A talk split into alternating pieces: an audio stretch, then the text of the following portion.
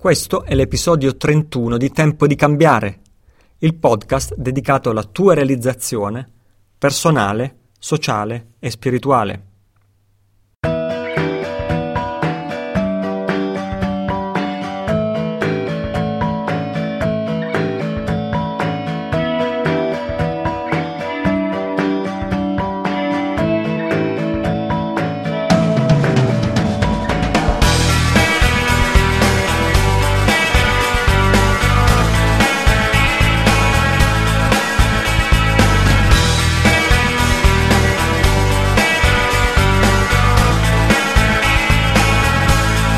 Ciao, sono Italo Cillo, questo è il mio podcast www.tempodicambiare.it è l'indirizzo base dove sono archiviati tutti gli episodi e in questo podcast parliamo di argomenti collegati con i tempi di profondo cambiamento che stiamo vivendo e collegati con la tua realizzazione in campo personale, spirituale e sociale.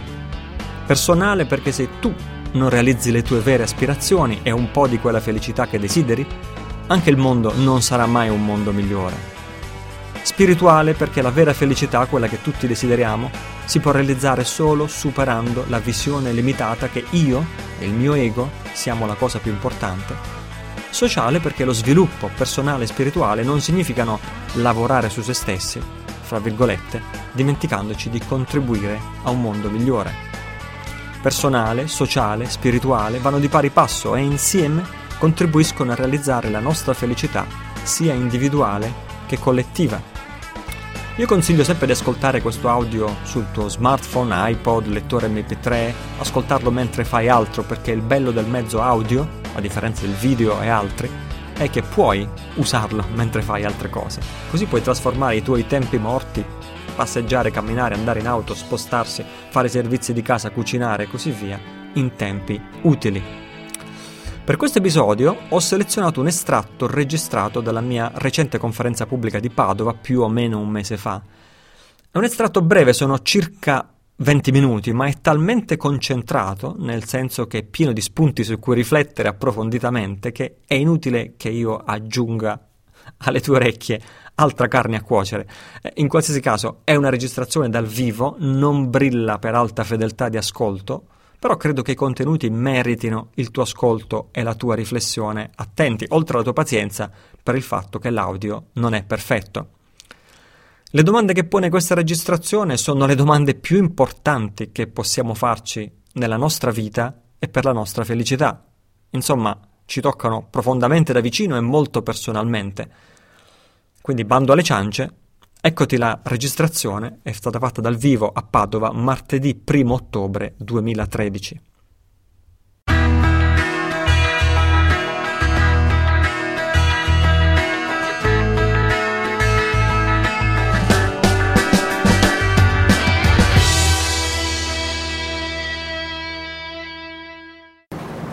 Va bene. E quindi vi dicevo all'inizio la felicità è sempre stato il mio pallino la mia ossessione, questo, il problema, chiamiamolo così, della felicità umana. Ho ricercato tantissimo in tutte le direzioni possibili e immaginabili fin da ragazzino, quello che si chiama sviluppo, sviluppo personale, crescita personale, sviluppo spirituale e così via. E, e sono incredibilmente grato e, e, e onorato di aver avuto la fortuna di la fortuna e le circostanze di poter usare decenni della mia vita per approfondire sentieri di eh, sviluppo personale e spirituale. Le circostanze mi hanno aiutato in questo, la famiglia mi ha aiutato, la mia compagna meravigliosa mi ha aiutato in questo. Eh, ho avuto tutte le circostanze mm, felici per questo, sono, oh, non, le, non, le, prendo per scontate e eh, sono molto grato per questo. E, ho fatto esperienza e ho iniziato a insegnare agli altri. Mh, mm, 15 anni fa probabilmente, meditazione e altro. E, ehm, e negli anni ho visto, ho visto, sì, ok, c'è il problema della felicità umana e, e si può scavare tanto a fondo quanto si vuole nel, nella mente umana, nell'animo umano per scoprire le cause della sofferenza e le cause della felicità e così via. Come possiamo essere più felici nella vita di tutti i giorni? Oh, eh, ci sono tante spiegazioni bellissime, sublimi, speciali e anche utili dal punto di vista della vita quotidiana, di come possiamo uh, superare i nostri ostacoli interni e anche quelli esterni e, e, e accrescere la nostra felicità. Però ho notato con l'esperienza negli anni, con tantissimi amici e studenti di meditazione, che c'è sempre un primo passo dove molti studenti eh, si incagliano nel migliorare le proprie vite e non è sorprendentemente quello di di comprendere i livelli più alti dell'insegnamento, comprendere quella cosa che vi dicevo prima, per esempio, la, come l'auto-osservazione, la fissazione su noi stessi è la causa del 99% dei nostri problemi e così via. No? Eh, molti dei miei studenti dopo un po' non fanno cap- fatica a comprendere ad assorbire questo, o anche certi tipi di meditazione iniziali che ci aiutano a lasciare andare l'attaccamento, lasciare andare, eh, come posso dire, l'ossessione, la fissazione verso le, le, le, quelle cose mh, emotive spicciole che ci fanno più soffrire nella vita quotidiana. Si progredisce, si diventa più maturi, si diventa più tutte le qualità positive, però c'è sempre qualcosa in cui ci si incaglia e questo lo vedo succedere ripetutamente ed è una cosa molto semplice, il coraggio, è il coraggio di prendere in mano la propria vita e di cambiarla, è il coraggio di vivere la propria vita, è il coraggio di fare dei passi concreti per migliorare la propria vita, per prendere il comando della propria vita e non lasciarsi vivere. E spesso nel mondo della filosofia, della dottrina, dell'insegnamento spirituale siamo molto avanzati, poi nella vita quotidiana siamo intrappolati da tante cose che ci, ci, ci, ci bloccano. Hm? Io lo chiamo coraggio in maniera molto semplice, o assenza di coraggio, o forse dovrei dire lo chiamo una sorta di spirito di rassegnazione, di dover, di dover accettare le circostanze principali della vita quotidiana così come ci sono state date, senza prendere in mano eh, il coraggio di cambiarle. Mm? È lì dove si incagliano tutti i migliori e più potenti e migliori studenti e praticanti spirituali, quelli con le più alte potenzialità, si incagliano in questo punto iniziale, in questo primo passo, il coraggio di prendere in mano la propria vita. Mi ha fatto molto impressione vedere confermato questa impressione anche da un libro che mi ha fatto compagnia di quest'estate, è una cosa che avevo letto anche da, eh, già, già, da un po' di tempo, c'è questa australiana, è uscito anche in italiano eh, la traduzione di questo libro e si, chiama, e si chiama Vorrei averlo fatto. Chi lo conosce? Vorrei averlo fatto. Nessuno, è un libro che consiglio. Vorrei averlo fatto, è un'australiana di nome eh, Bronnie Ware che eh, di mestiere, come si dice, faceva l'assistenza, o fa, credo, l'assistenza ai morenti, quindi ha accompagnato centinaia di persone negli ultimi giorni della loro vita e ha raccolto quindi le impressioni, le testimonianze, le ultime parole di queste persone, eh, queste persone anziane che si spegnevano per malattie terminali e gli dicevano figliola cara, una sola cosa ricordati, non fare l'errore che ho fatto io, puntini, puntini, puntini, e lei ne ha evidenziati cinque di questi errori, che sono cinque motivi di rimpianto di noi altri esseri umani al momento di andarcene, al momento di finire questa vita. E ce ne sono cinque, ma uno era il più principale di tutti, quello che ricorreva continuamente, che tutti ripetevano. Rimpiango di non aver avuto il coraggio di vivere la mia vita anziché quella che gli altri si aspettavano da me. Figliola, non fare lo stesso errore che ho fatto io. Vivi la tua vita, non la vita che gli altri si aspettano da te.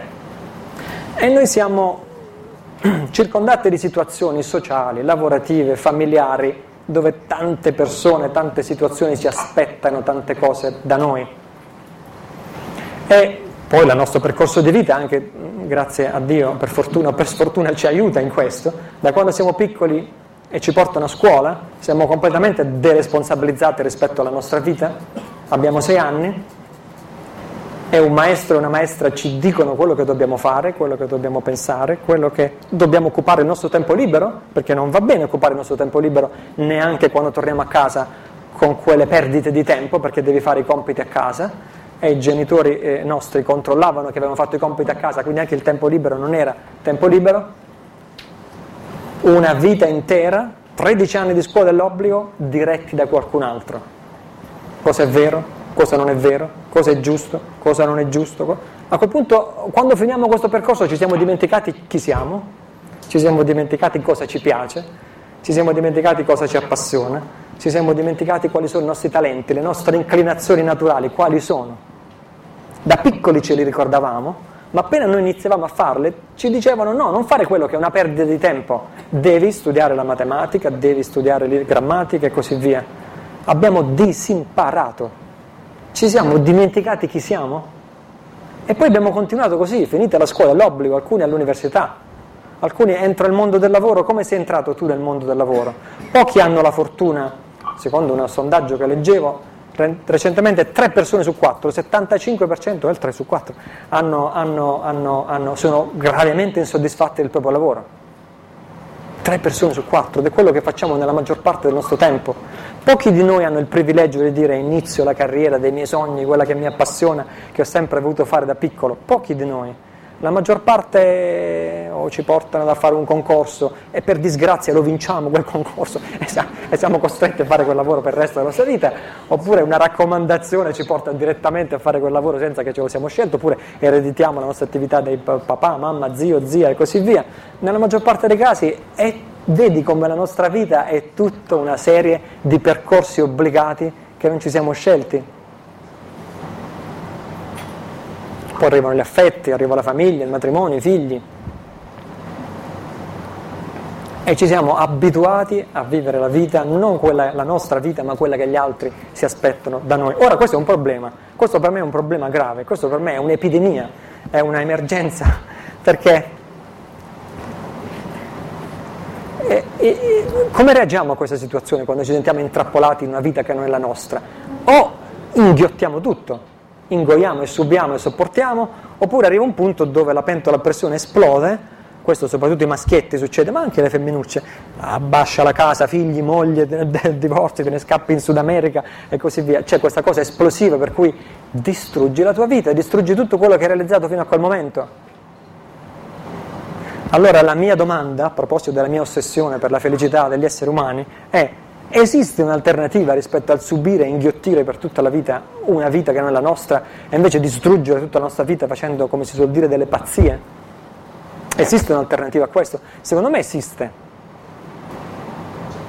Esiste fin dall'inizio e questa, e questa, e questa alternativa consiste nello scoprire la libertà con la L maiuscola che era già dentro di noi fin dall'inizio quello esiste dentro di te una specie di spazio magico fra il dire mi adeguo a quello che gli altri aspettano da me eppure sfascio tutto. Lo sfascio tutto è una reazione al non riuscire a esprimere la nostra libertà. Se avessimo espresso o esprimessimo la nostra libertà fin dal primo momento, non avremmo bisogno di sfasciare tutto. Abbiamo un bisogno disperato di scoprire questo spazio di libertà. E questo spazio di libertà è dentro di noi. Ed è la capacità di prenderci uno spazio, per esempio, le, sul posto di lavoro, con le persone care, con le persone che ci sono vicine, prenderci uno spazio di cui abbiamo il diritto di nascita sacrosanto, e che questo è un problema, non pensiamo spesso di averne diritto, è perciò che ci sono poi le pazzie e le esplosioni, non pensiamo di aver diritto di prendere i nostri spazi, essere capaci di prendere il nostro spazio e al tempo stesso dare, dare agli altri, dare valore, ma alle nostre condizioni. Alla fine questa è la nostra vita. Quando finisce questa, nessuno ce ne darà un'altra. Qualcuno di noi, compreso io, crede nella reincarnazione o nella continuità dell'esistenza, però questa è l'unica vita in cui io posso esprimere me stesso come Italo Cillo, un'altra non ce ne sarà.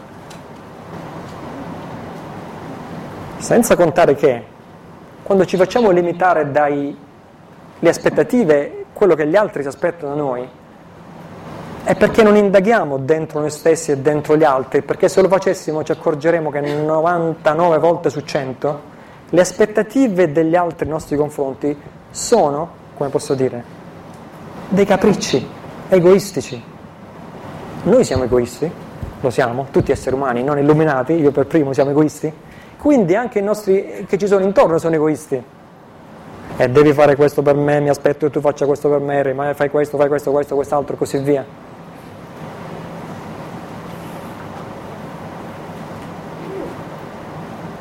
Quindi abbiamo bisogno di scoprire questo spazio dentro di noi.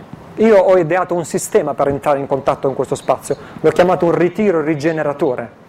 E finora ne ho parlato solo con pochi studenti. Consiste in un periodo di isolamento di sole 36 ore, un giorno e mezzo in cui però dobbiamo essere soli, E questo già ci sarebbe tanto da dire su questo. La solitudine è una cosa che non conosciamo. Nella solitudine ci sono tante di quelle risposte che noi non ci immaginiamo neanche. Molti di noi sono introversi, allora uno potrebbe pensare all'introverso gli piace stare da solo. Per definizione l'introverso è quello che quando sta troppo in mezzo agli altri poi ha bisogno di ricaricarsi con la solitudine. Questo è parzialmente vero. L'introverso ha bisogno di stare da solo, ma solitamente gli piace stare da solo dove stanno le altre persone, perché boh, la maggior parte degli introversi, io sono uno di questi, in un certo senso si nutrono dell'energia de, de, de, della folla, delle persone, delle altre, altre, persone. Quindi se nota tu che sei un introverso, tipicamente graviterai comunque dove ci sono altre persone, nella compagnia di altre persone, ti metti in disparte ma ci tieni a stare in compagnia delle altre persone. Non ti piace realmente stare solo, nel vero senso della parola. Se poi sei un estroverso è ancora peggio. La solitudine è, è una condanna a morte. Io non potrei mai stare da solo, eh, aiuto e così via, no? Quindi nella solitudine già la solitudine da sola ha per me una forza terapeutica incredibile per averla dimostrata. Eh, grazie alla, ho avuto appunto la fortuna di avere maestri che mi hanno incoraggiato a fare periodi di eh, eh, ritiro in solitudine anche molto prolungati e, e ho potuto apprezzare le, gli enormi doni, l'enorme ricchezza che proviene dal fare questa esperienza. E così ho iniziato a proporre ai miei amici studenti questo ritiro rigeneratore, che l'ho battezzato in questo modo, ed è un ritiro di sole 36 ore, in cui però vai a 100 km da casa tua, 100 km da casa tua, in un posto dove preferibilmente non conosci nessuno, non in una casa, perché in una casa, soprattutto una casa che tu conosci, inizi a vedere i punti di riferimento, a, prenderti, a, a inizi a, a, farti carico del portare avanti questa casa e di trattarla in un certo modo e così via. No, preferibilmente in un albergo, in un posto dove non sei responsabile di niente, dove nessuno ti vede, e passare 36 ore in solitudine, minimizzando il contatto con gli altri esseri umani, disconnettendo qualsiasi telefono, niente accesso a internet, niente Facebook e niente roba di questo genere, cosa che già questo siamo disabituati. In più in questo ritiro rigeneratore io suggerisco cinque esercizi che ti portano a, a, a riflettere in maniera radicale sul punto della situazione della tua vita.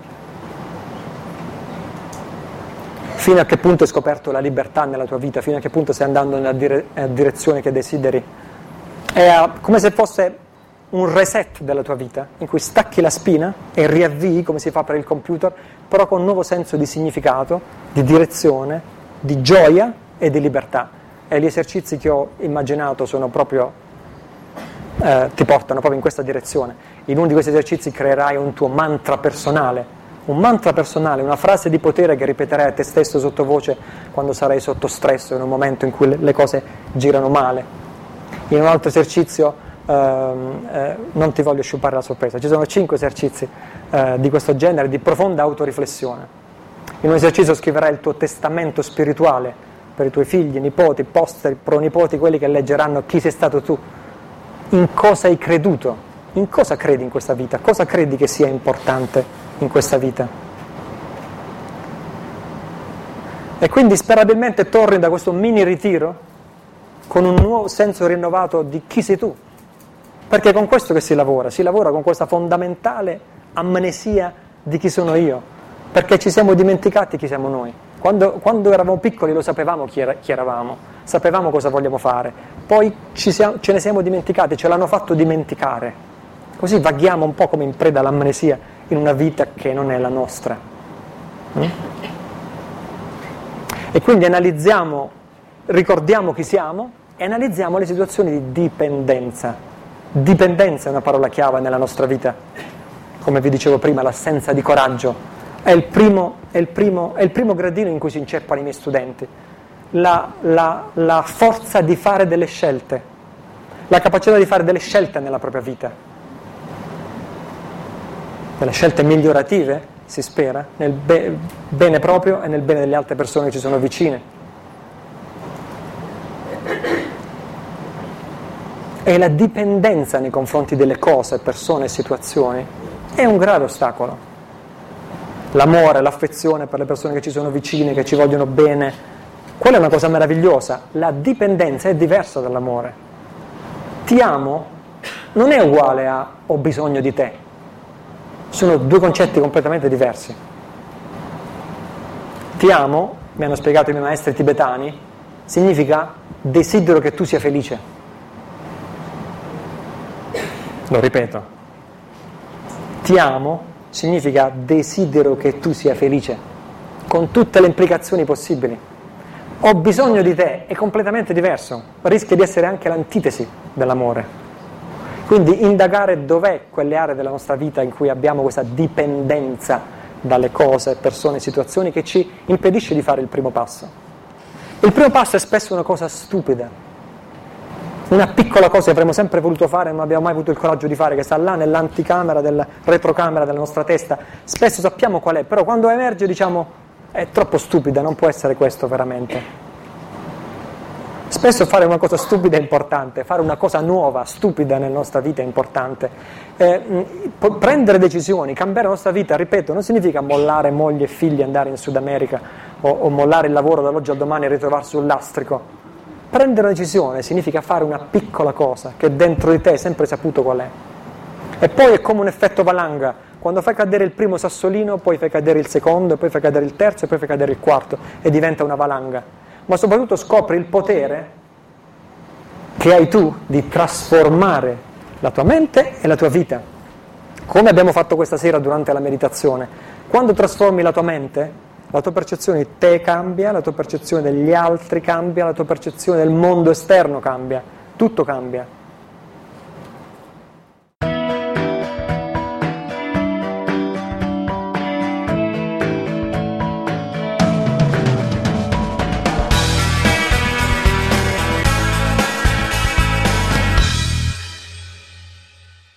Eccoci, spero che la registrazione sia stata di tuo gradimento e di, come dire, buono stimolo per le tue riflessioni.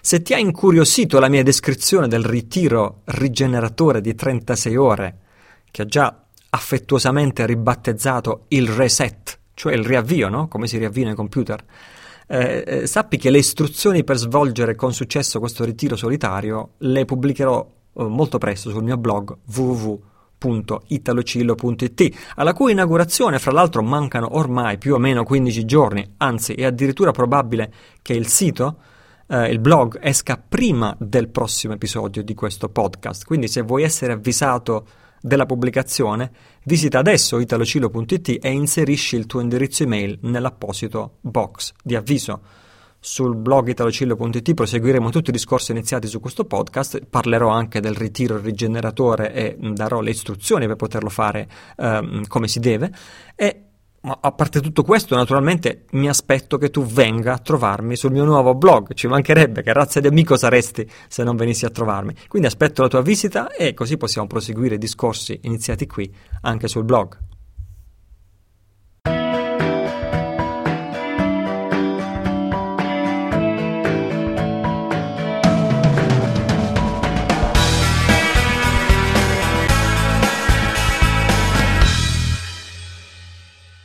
Ovviamente sul nuovo blog saranno pubblicati anche gli episodi di questo podcast, quelli passati, presenti e futuri, quindi il nuovo blog farà anche un po' da archivio del podcast Tempo di cambiare. Che altro? Siamo in conclusione.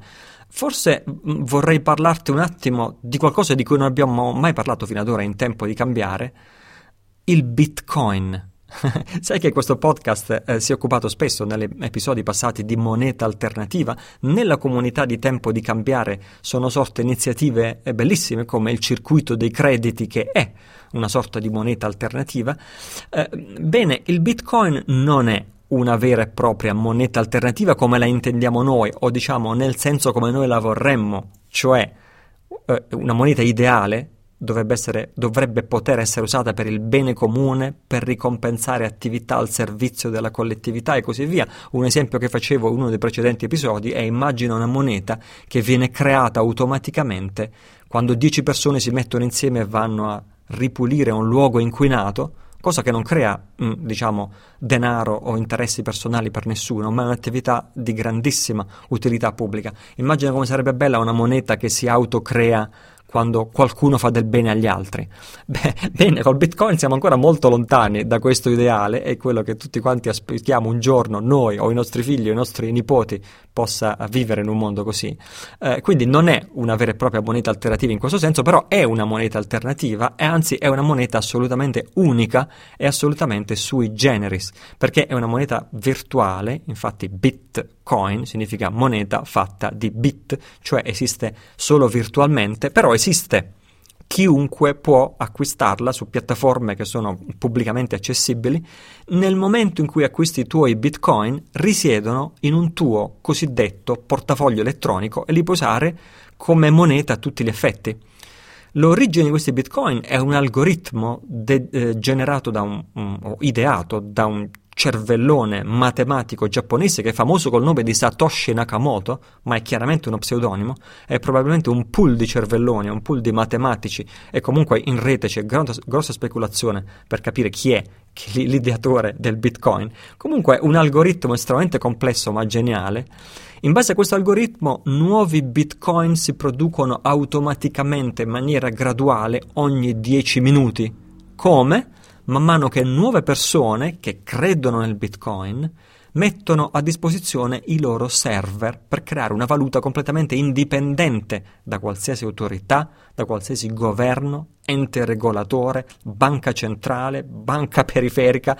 Il Bitcoin non è di nessuno e non dipende da nessuno, non è regolabile, non è censurabile, non è confiscabile da nessuno. I Bitcoin risiedono nella rete e non appartengono a nessuno se non al portatore che li ha nel proprio portafoglio elettronico. In base a questo algoritmo, un tot di bitcoin vengono generati ogni anno, anzi per essere precisi ogni 10 minuti, fino a quando ne esisteranno 21 milioni di bitcoin in tutto il mondo, dopodiché non saranno mai più creati bitcoin e quindi diventerà questa quantità finita di eh, denaro circolante. Um, oggi siamo più o meno a, siamo più della metà di bitcoin circolanti rispetto a questi 21 milioni a cui dovremo arrivare nel prossimo futuro. Ora, com'è possibile che, che abbia avuto tanto successo e si, e si, sia imposta questa moneta rispetto a tante altre? Cioè chi è che ha creduto nel bitcoin fin dall'inizio e ne ha decretato il successo? Beh, all'inizio pensa alla California, pensa a Silicon Valley e pensa agli Stati Uniti d'America e così via. Parliamo di una minoranza idealista una minoranza indipendente, una minoranza progressista che fin dall'inizio ha amato il Bitcoin per essere la prima e unica valuta al mondo completamente libera dal controllo di qualsiasi autorità centrale. Quindi questa, è questa minoranza che ha favorito il successo del Bitcoin, è una minoranza che ha amato fin dall'inizio eh, anche il completo anonimato delle transazioni in Bitcoin, che è impossibile con qualsiasi altra valuta. Io posso trasferire denaro a te e tu a me con un'incredibile facilità di trasferimento, anche questo va detto da un utente all'altro, e fra l'altro, come se non bastasse, restando anonimi, il trasferimento è gratuito. Quando è l'ultima volta che hai fatto un bonifico senza pagare niente? Perfino PayPal eh, ti addebita delle commissioni per un trasferimento di denaro. Eh, Bitcoin è facile, veloce, anonimo, gratuito e, e quindi il, il, e non appartiene a nessuno, ripeto. Quindi il successo fra questa, chiamiamola così, clientela di utenti idealisti, alla fine, gradualmente, negli anni, ha determinato il successo di questa idea. E il Bitcoin ha preso piede. Oggi viene usato per proteggere il proprio denaro dall'inflazione, inflazione che evidentemente è creata dalle valute fasulle esistenti e circolanti in tutto il mondo. Si può dire che l'inflazione è automaticamente programmata all'interno delle valute fiat, delle valute fasulle che utilizziamo oggi e che sono stampate dalle banche centrali, proprio perché ne viene emessa sempre più senza controllo, a convenienza dei governanti, per questa ragione è intrinsecamente una moneta che va incontro a una costante inflazione e, e quindi viene usata per proteggere il proprio denaro, viene usata per transazioni online di ogni tipo, così come c'è eh, PayPal mm, per i pagamenti online che quasi tutti voi conoscerete, eh, stanno sorgendo come funghi strumenti di pagamento esattamente come PayPal che però consentono il pagamento in Bitcoin. Quindi il commerciante online vende in Bitcoin e viene pagato in Bitcoin e questo è già adesso tecnologicamente facilissimo eh, sempre più si sta diffondendo in paesi in via di sviluppo. Tu pensa, che ne so, l'Argentina, eh, che ha subito, o, o, o, non so, la Malesia, paesi che hanno subito tracolli della valuta locale e hanno conosciuto la crisi, sanno cosa significa quando eh, la tua vita cambia completamente dall'oggi al domani, eh, in questi paesi in via di sviluppo viene ormai usato il bitcoin come denaro content- contante eh, corrente. In Argentina, per dire, le case si vendono in bitcoin, è una prassi molto comune. Eh, e quindi a partire da tutto questo, la, la, fiducia del pubblico è in continua ascesa per quanto riguarda il Bitcoin. Anche i grossi fondi di investimento stanno iniziando a capire di essere in ritardo, iniziano anche, a loro, anche loro a investire in Bitcoin, almeno qui a Malta dove vivo io, qui c'è il più grosso hedge fund mondiale che investe soltanto in Bitcoin.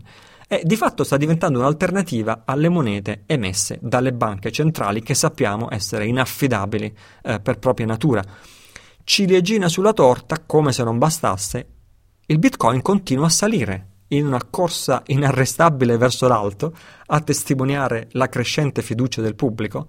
Tre anni fa un Bitcoin valeva 0,004 dollari. Oggi, indovina cosa, un dollaro vale 0,004 Bitcoin. E ti ho detto tutto. Io ti lascio immaginare la fortuna che hanno fatto coloro che hanno creduto nel Bitcoin tre anni fa. Rispetto a 14 mesi fa il Bitcoin è aumentato di valore di mille volte. E immagina la fortuna di chi, di chi ha acquistato il Bitcoin anche solo tre mesi fa. Tre mesi fa, quando valeva 50 euro, oggi ha superato i 200 quindi parliamo di un valore quadruplicato. Chi avesse investito 10.000 euro in bit, chi avesse acquistato, diciamo, non, parliamo, non usiamo neanche il termine investire, chi avesse acquistato 10.000 euro in bitcoin a luglio scorso, oggi si ritroverebbe il fortunato proprietario di 40.000 bitcoin, quadruplicando il proprio investimento in, solo, in soli tre mesi. Morale della favola, non sono un esperto, non fare niente soltanto perché te lo sto dicendo io, non do consigli di investimento, non sono qualificato a farlo, ti dico solo che io personalmente ho creduto nel Bitcoin e ho iniziato ad acquistarli nella prima metà del 2013, sono un utente più che soddisfatto, senza contare che poiché personalmente non credo nei governi, come dire, gioisco nel veder crescere una valuta che i governi non possono controllare. Ed è questo il motivo per cui ho voluto parlartene. Um, se ti interessa acquistare Bitcoin, il punto di partenza consigliabile in Europa è un sito chiamato bitstamp.net dove ti apri un account, verifichi, lo verifichi con i tuoi documenti di identità e dopodiché puoi comprare, vendere bitcoin liberamente e anche ritrasferire il denaro eh, euro sul tuo conto corrente bancario italiano. Ovviamente è consigliabile informarti, con, a documentarti, continuare a leggere perché è un mercato in forte evoluzione. Mentre registro il Bitcoin ha superato i 300 dollari, il che è, è, è una roba formidabile, però ecco questo potrebbe significare una correzione di tipo speculativo a breve termine e, insomma, la raccomandazione resta la solita, fare il contrario di quello che fa la maggioranza.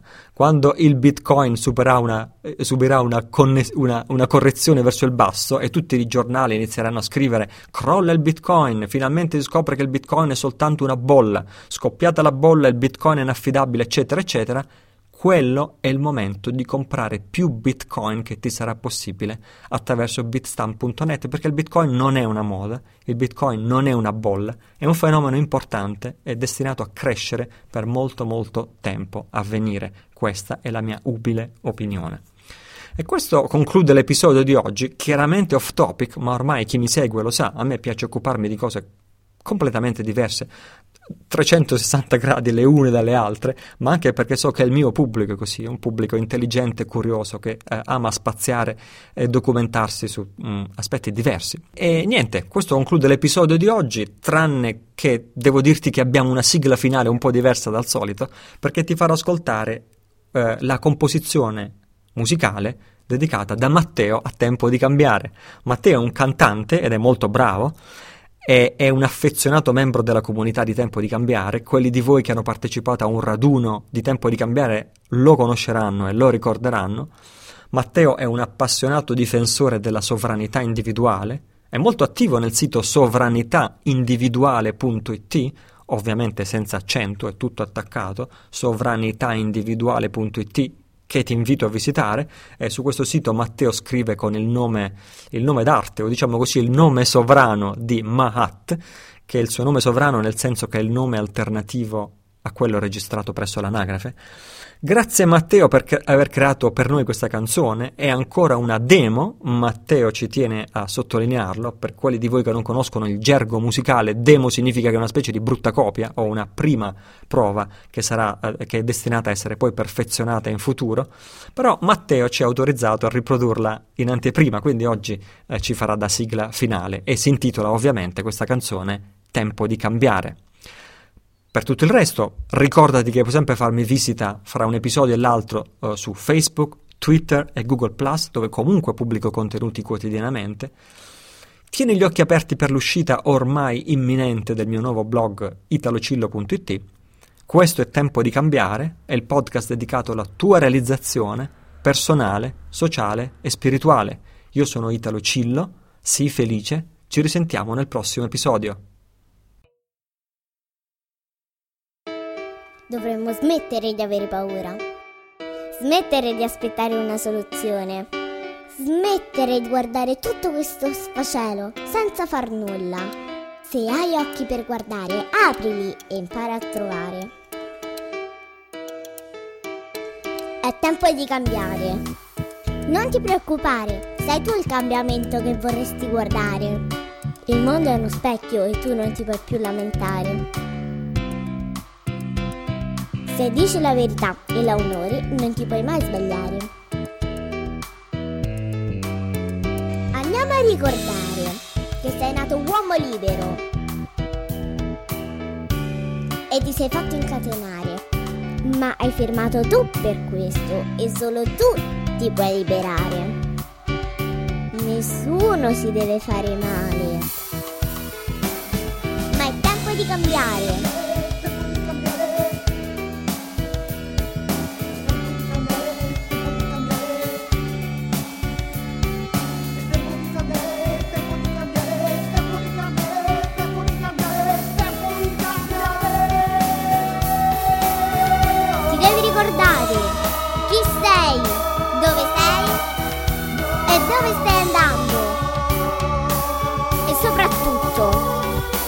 Ci stai andando tu o ti ci stanno portando?